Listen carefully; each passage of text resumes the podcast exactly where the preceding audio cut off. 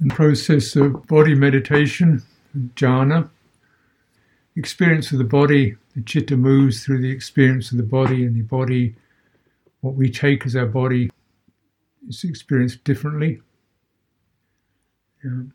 Normally, we see see a body, we have a visual impression of it, we have certain tactile impressions. Uh, it gives the experience of body. We also probably have an idea of our body what we look like, what we think about ourselves, whether we feel old or fat or slim or whatever, male or female, these kind of and that's where that's that's this concoction is what we call our, our experience of body. In jhana, you, you, when you practice body meditation, breath meditation, you begin to just shed those experiences um, or not construct them. Um, you know, what we take to be a truth the visual experience of the body, the idea of the body, the labor of the body is really itself just con- just concocted, compounded notions, memories, perceptions, assessments.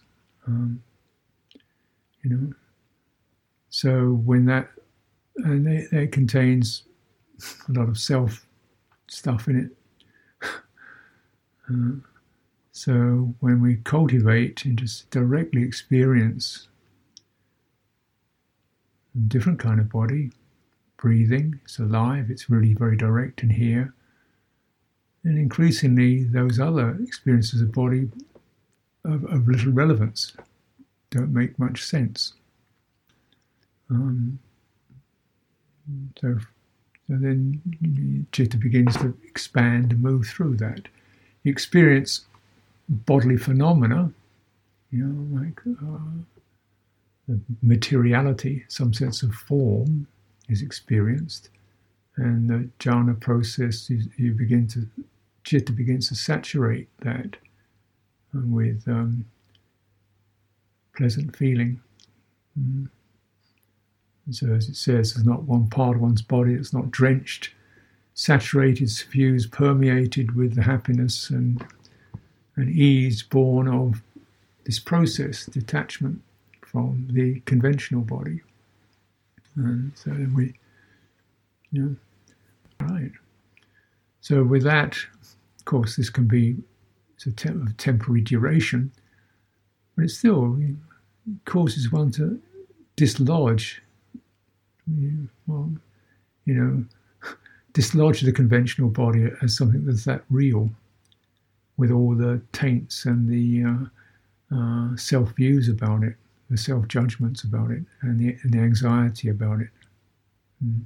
or the whatever about it. Well, it's just it's just it's just a concoction. You know, you can have different bodies. This this one, you the conventional body isn't even the very good one. so so you get some sense of dispassion towards what we call the conventional body, uh, and it's a, it's actually got a lot of pain in it, physical pain and psychological pain. Yeah, yeah, yeah. It gets abused, it gets hurt, it gets shamed, it gets disgusted. And, and there's a lot of that self karma around the body. So then. Mm. So you don't you don't have to put it on again. You know, it's there, you can see it, but you don't have it doesn't stick in your heart. There's the power of chitta. And you cultivate like that, you also see other conventional bodies around and they're just you know, shapes, colours, forms, sizes.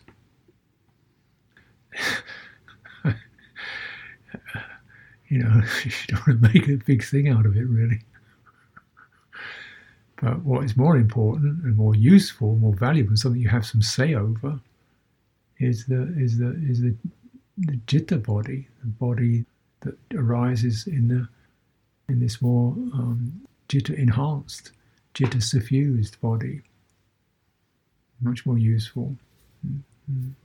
And so we start to see both the relativity of convention's body and the and also somewhere else where we can abide.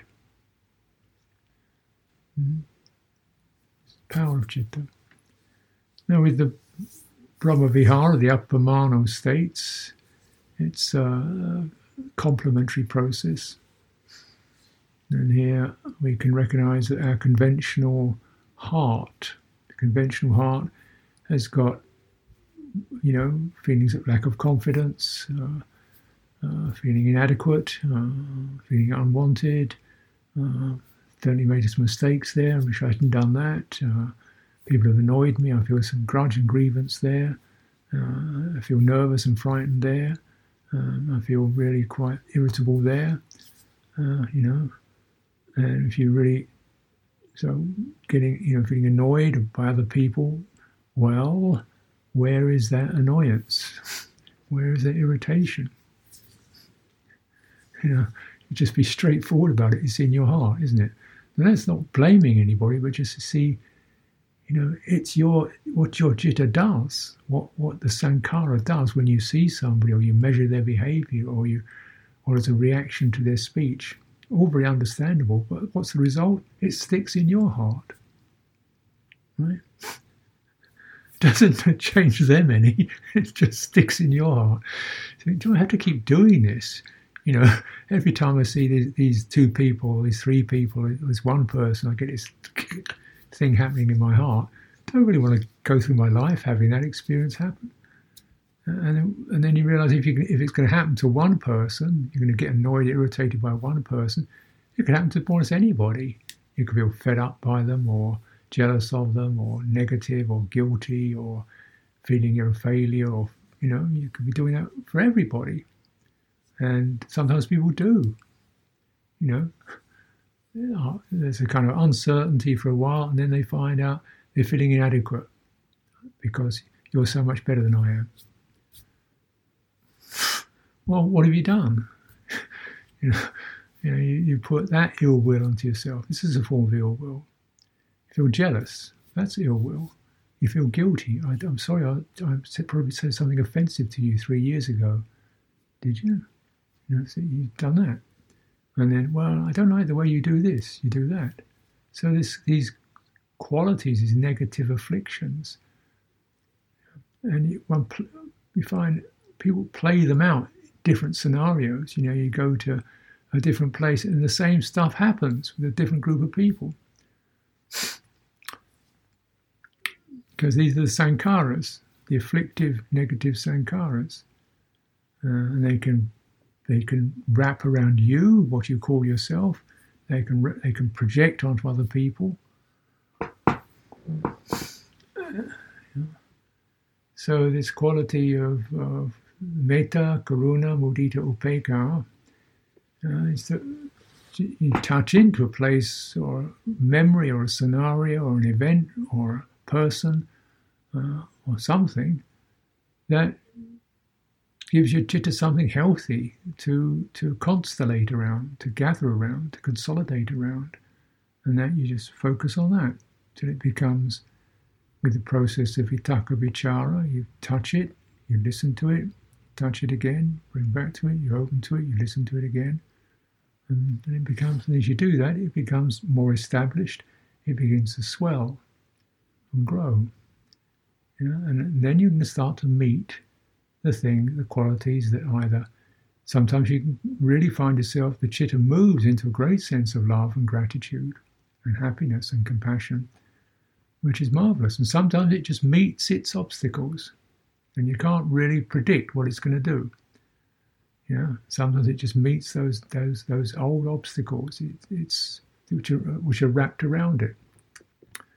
And there it is. There's my grudge or my irritation or my feeling of despond and misery. Okay, well there we are. Now's the time to just not go into the topic. Put the topic aside but go into that sourness or that retracted quality, then you're dealing very directly with these phenomena. As chitta tangles, as knots in the chitta, as you know, strangulations in the chitta. Hmm? So you that knotted feeling, that tense feeling, that raw feeling in the chitta, and you turn towards that and you begin to heal it. So the rule is to not to dismiss the topic but, or the person or the memory, to acknowledge it and say, well, you acknowledge that, and maybe it's right, maybe it's wrong. That's the way it is for you. You know, whether they are like that or not, that's the way it seems to you. So then you use that and use that as a vehicle, as something you can then turn to what it's doing to your heart. Oh, here's that sour, you know, angry, hot, raw quality. Oh, there's where you, as an energy, you then begin to saturate that in it, that place with this metta, karuna, mudita, upekkha, whichever seems appropriate. And the chitta will, will find out, will know for itself. Mm.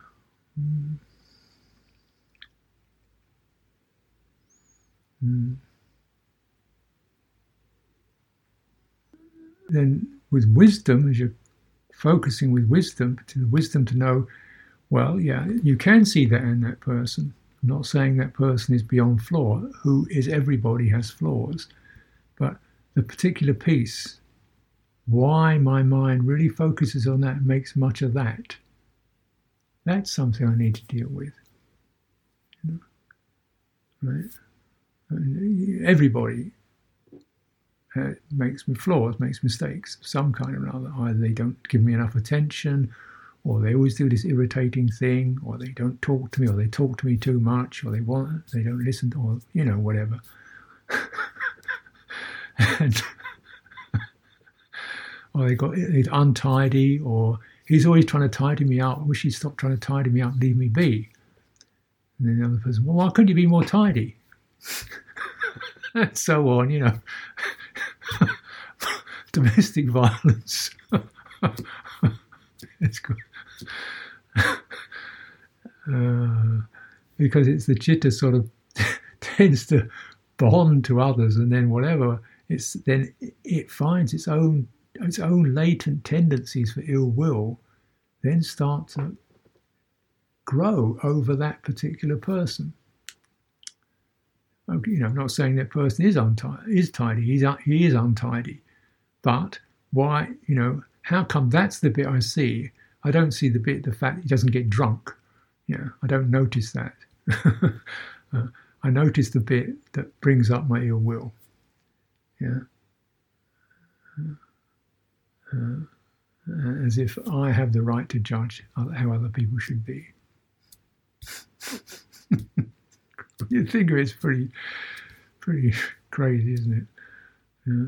But no, it's bringing up this anusaya, the latent tendency for ill will, has now found some way to express itself. Oh, good. You know, from a Dhamma perspective, oh, really good, or you're really good. Um, you're getting all your ill will up. Good, good. You know, that's good. Now, you, now you can now you can contemplate it. You know, uh, your tendency to ill will.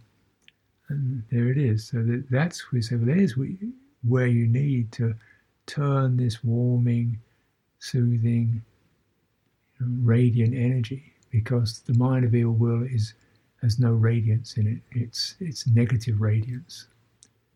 You know, it's it's, it's poison. This is where you need to turn the the warming energy towards those places in your chitta. And then the latent tendency is then eradicated. Fact being, you know, for, for liberation, these latent tendencies have to come to the surface so they can be eradicated. Hmm. So you actually don't want to be in a place where you can just be with all the nice things that don't bother you and so forth. Uh, you know, and Dhamma practice, you're kind of almost in some strange way wanting your buttons to be pushed just to check out. Oh, I've still got some. I've still got good capacity for ill will there, or jealousy, or or dismissiveness. You know, callous behaviour, or condemning other people, putting other people down. I've still got plenty of that. Let's have a look at that. And this because this is a defect in the chitta. And then, and uh, these things have got plenty of juice, haven't they? Just you look into the kind of media and the, the amount of nasty speech and abusive behavior that's thrown around the media that people like. They really get excited, they really get energized by the ability to slam other people and wipe them out and make fun of them. I love it, you know, because you get energized by it, but it's a demon energy.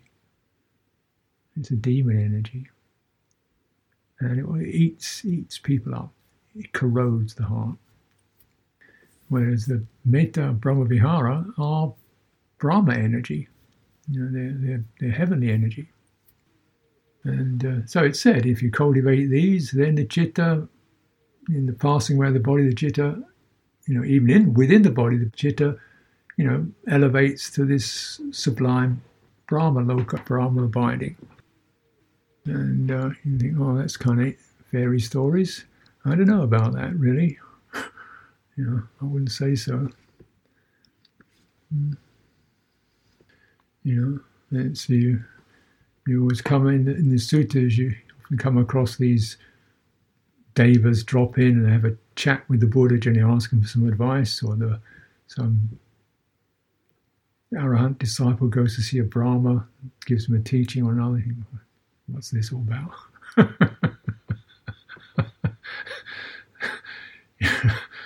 well, yeah. Until about uh, maybe 200 years ago in the West, that was entirely credible. They different, different, you know, the the uh, what we call the supernatural, was was accessible. Sorcerers, witches, uh, shamans, shamans in South America, and, they, and, and places it hasn't died out. They're still doing it.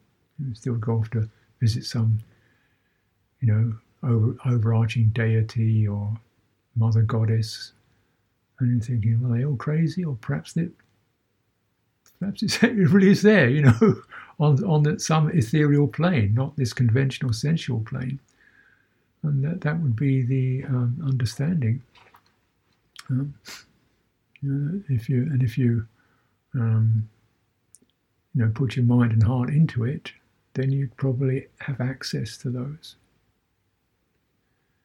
You know, uh, I mean prayer, for example, or savior uh, bodhisattvas. Are there, are there such things as bodhisattvas? Does Tara exist? Does Kuan Yin exist? I think if you put your heart and energy into it, yeah, and ask for them, you'll find them. Mm. Yeah, they're not going to come in through, walk in through the front door with, with funny clothes on, but their their presence will be felt.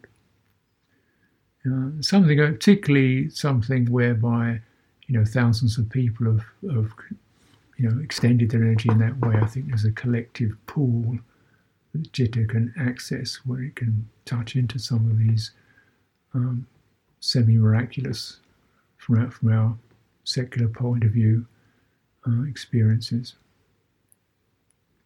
Mm.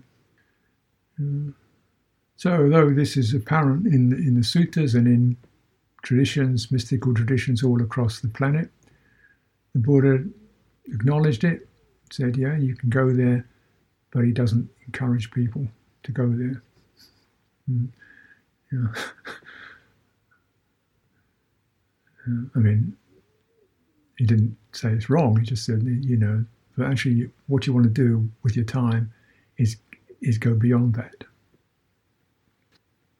So I, think in one of these suttas where he's comparing Samyutta Nikaya 5446, where the occasion is when one of his bhikkhus or a few of his bhikkhus are wandering and they meet the wanderers of other sects. So, in the time of the Buddha, there were these groves and parks set aside by local chieftains, rajas and maharajas would always set a park outside their town, their village, where the, the local ascetics and Brahmins and sadhus and so forth could gather. It was like a kind of thing you did as a king. It showed you your town was well endowed. You know, you got some holy men living next door, so we're, a proper proper town. It was some rubbishy little village. We're a proper town. We've got our own holy men. Look, there's their place. You know, it's a bit of, you know, prestige.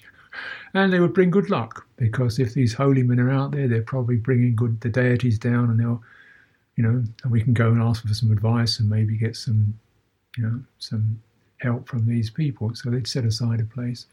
So the people, these sadhus and ascetics and wanderers would gather there and they discuss things and debate things and argue and meditate and stuff. So, a very common um, scenario in the suttas.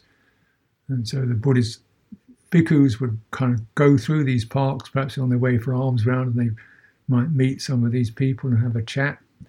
And uh, so, on this occasion, the wanderers have said, "Well, what does your teacher teach? You know, what what you as a Buddha? What does he teach?" They said, "Oh, he teaches metta, karuna, mudita, upekkha." Ah, that's nothing special. We teach all that too. We got all that. We got that down. We teach metta. We teach karuna. Nothing special about your teacher. Said, okay. Hmm. So they go back to the Buddha and they say, "Well, this is what they said," and he says, "Ah."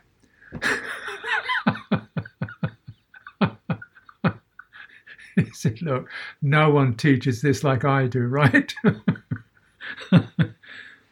he says, says, friends, when you ask them, how is the liberation of the mind by loving kindness developed? What does it have as its destination, its culmination, its fruit, and its final goal?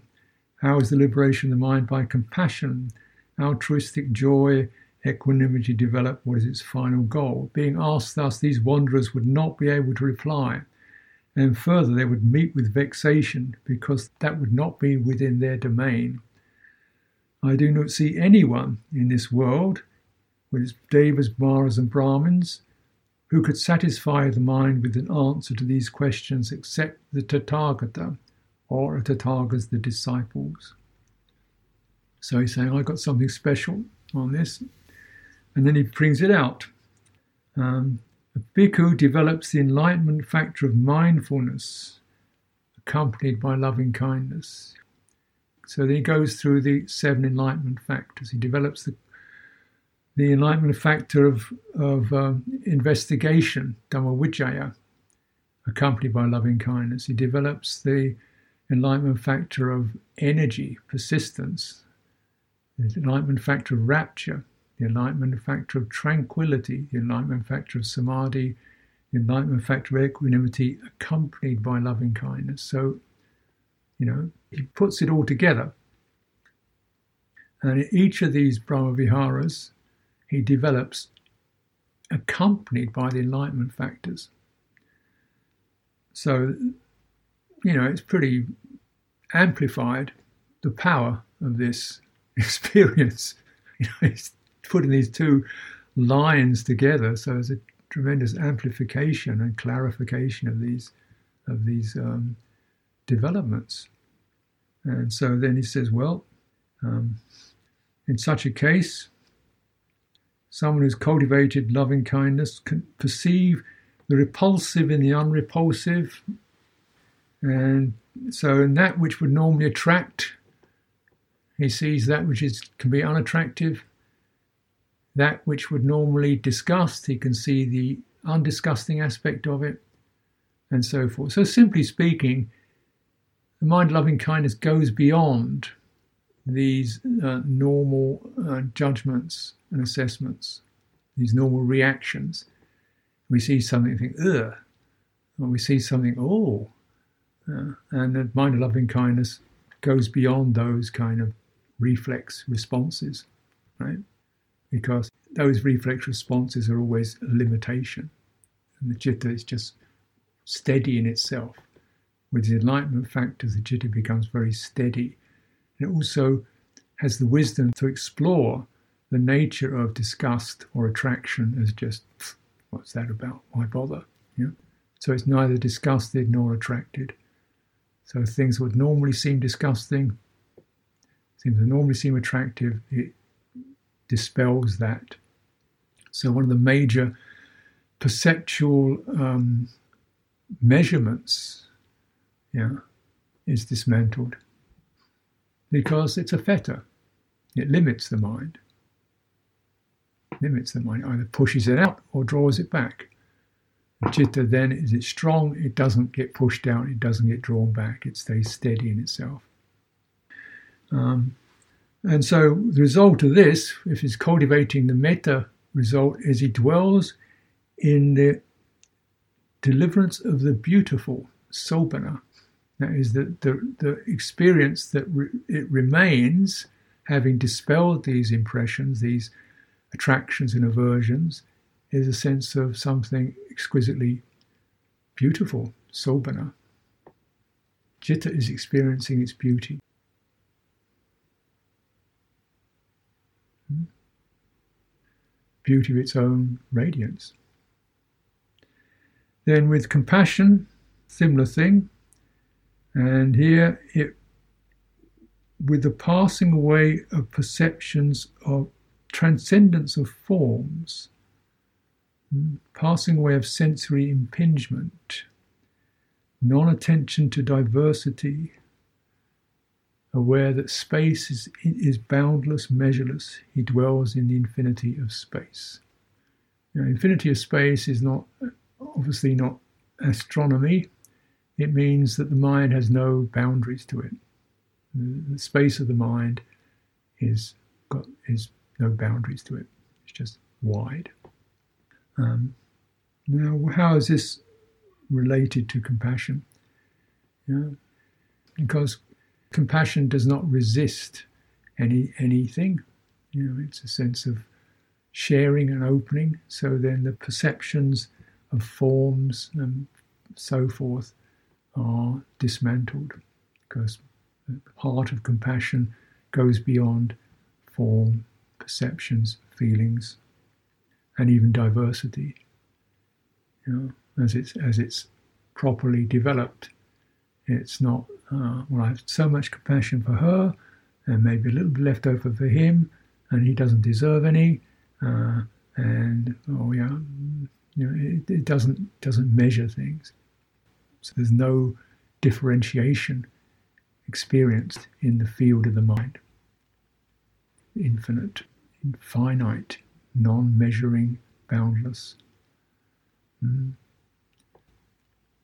So these are pretty awesome uh, cultivations and realizations. He says this is as far as you can go. So this is like the limit you can go that far. Mm.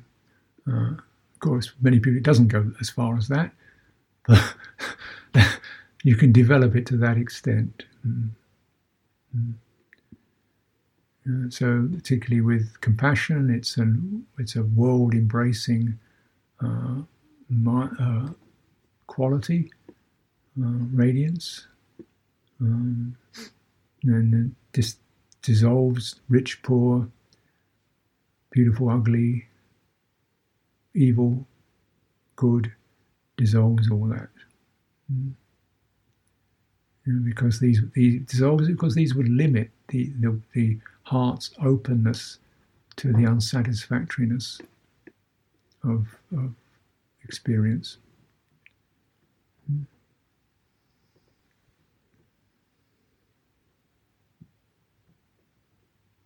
Um, Mudita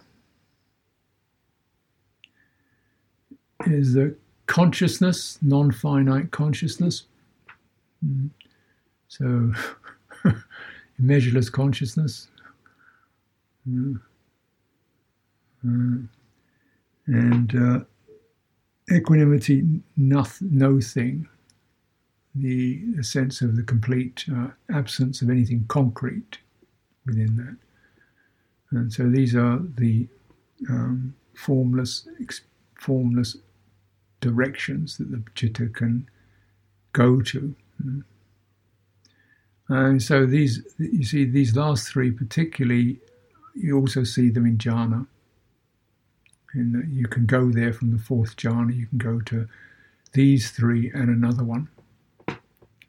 And the other one is called the sphere of neither perception nor non perception. So from the fourth jhana, the citta can, if it wishes, turn towards the formless spheres, which is the sphere of infinite space, infinite consciousness, no thing and neither perception nor non perception. And it can go there. And, uh, and the Buddha said, well, you know, these are the best places to hang out in if you want to keep hanging out. Uh, but, uh, deathless is the citta not abiding in anything. So these are then said, these are considered the places you can go to for someone who's not penetrated superior liberation. So these are liberations from particular perceptual barriers and boundaries. But what remains is, is still a domain, a citta domain, a very subtle citta domain. And uh, so um, nibbana is the turning off of the energy that sustains the citta's domains or withdrawal from it. By seeing, it comes through the process of seeing the impermanence, the uh, um, not self quality um, in, in these domains. Mm. Particularly the changeability and the compoundedness, you know, that which we arrive at, we will surely one day leave. It's, this is, you know, that's putting it as simply as possible. Whatever has been brought into being, skillfully, wisely, prudently, diligently, still it's been brought into being, is compounded, constructed. Um, there, there is a place where the, you know, a withdrawal from that activity, that subtle activity. So this is the direction, or you know, the possibility. Mm. I don't really think it's an exactly an either or. Um, the fundamental assessment or basic assessment is you have to get the citta clean enough, even with you know with metta, karuna, calm, compassion, you know, these basic practices of healing, gladdening, brightening the heart. If you don't have that there, you haven't got you haven't got the skill to withdraw from the sensory constructions. You know, these you maybe you're cultivating or developing other subtle forms of domain mm, with these qualities, and with jhana you develop a particular perceptual domain right, which is happy, clear, bright, so forth. You know, so it, it helps you to see the relativity of the conventional domain. Mm. If you don't do that, you're always embedded in the conventional domain, and you're not clearing the residues of the heart, and you don't, you haven't really brought forth the potency of the citta. Mm. So it's encouragement. Yes, these are to be developed in accordance with one's capacities, uh, and you're going to get the results. And from there, the citta will have the place, the confidence, the stability, and the skill to begin to see this too is constructed, changeable. There's no. This is not a foundation. It's a. It's also a construction. So I'll, I'll pause there, give yourself a couple of minutes, two or three minutes, to see what you'd like, which direction you'd like to go in um, in this afternoon. If you like to go to infinite space, then be my guest.